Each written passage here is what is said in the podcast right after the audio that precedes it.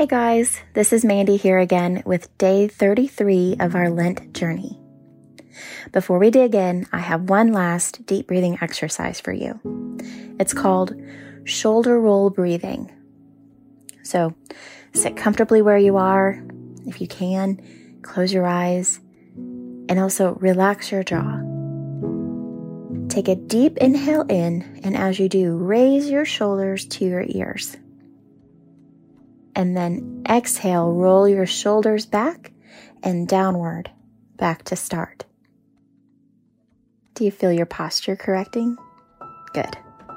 Take another deep breath in, raising those shoulders to your ears, keeping your jaw relaxed, and then exhale, rolling your shoulders back and down. One more time. Breathe in. And then roll them back down to start. Did you know that correcting your posture helps us to be more present and engaged in the moment? Try it again, maybe next time you're dragging through the day. In this daily podcast, you've heard some of my favorite people share something from their hearts.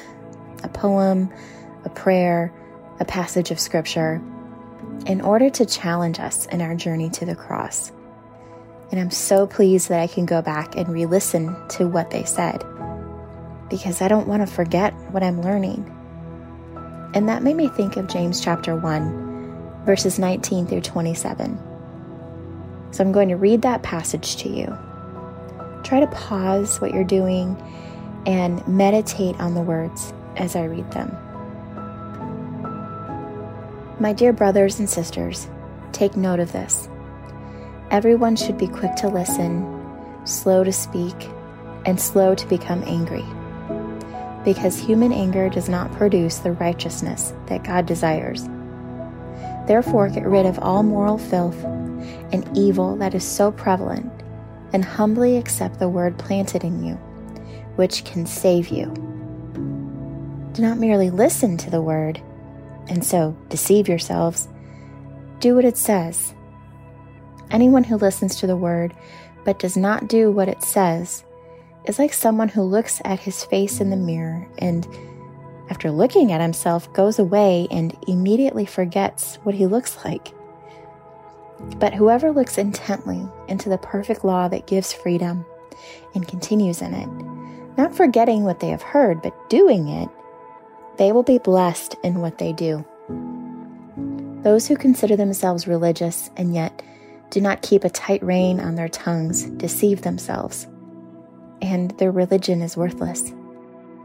Religion that God our Father accepts as pure and faultless is this: to look after orphans and widows in their distress, and to keep oneself from being polluted by the world. As we approach the last few days of Lent, I want to encourage us to remember what God is saying during this time. In the Old Testament, often God's people would build a monument to remember something God has done for them.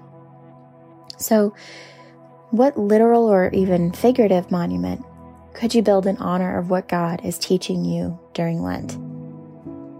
If you're an artist, you could paint, draw, assemble, or craft something. If you consider yourself to be a wordsmith or a poet, your words could be printed and posted where you'll see it. If you have been drawn to a particular piece of music during these forty days, maybe that's the song you use to bring you back to this time.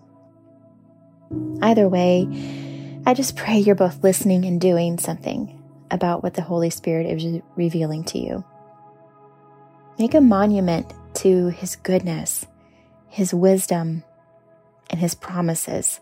Don't worship it, but remember it. And make sure you do something about it.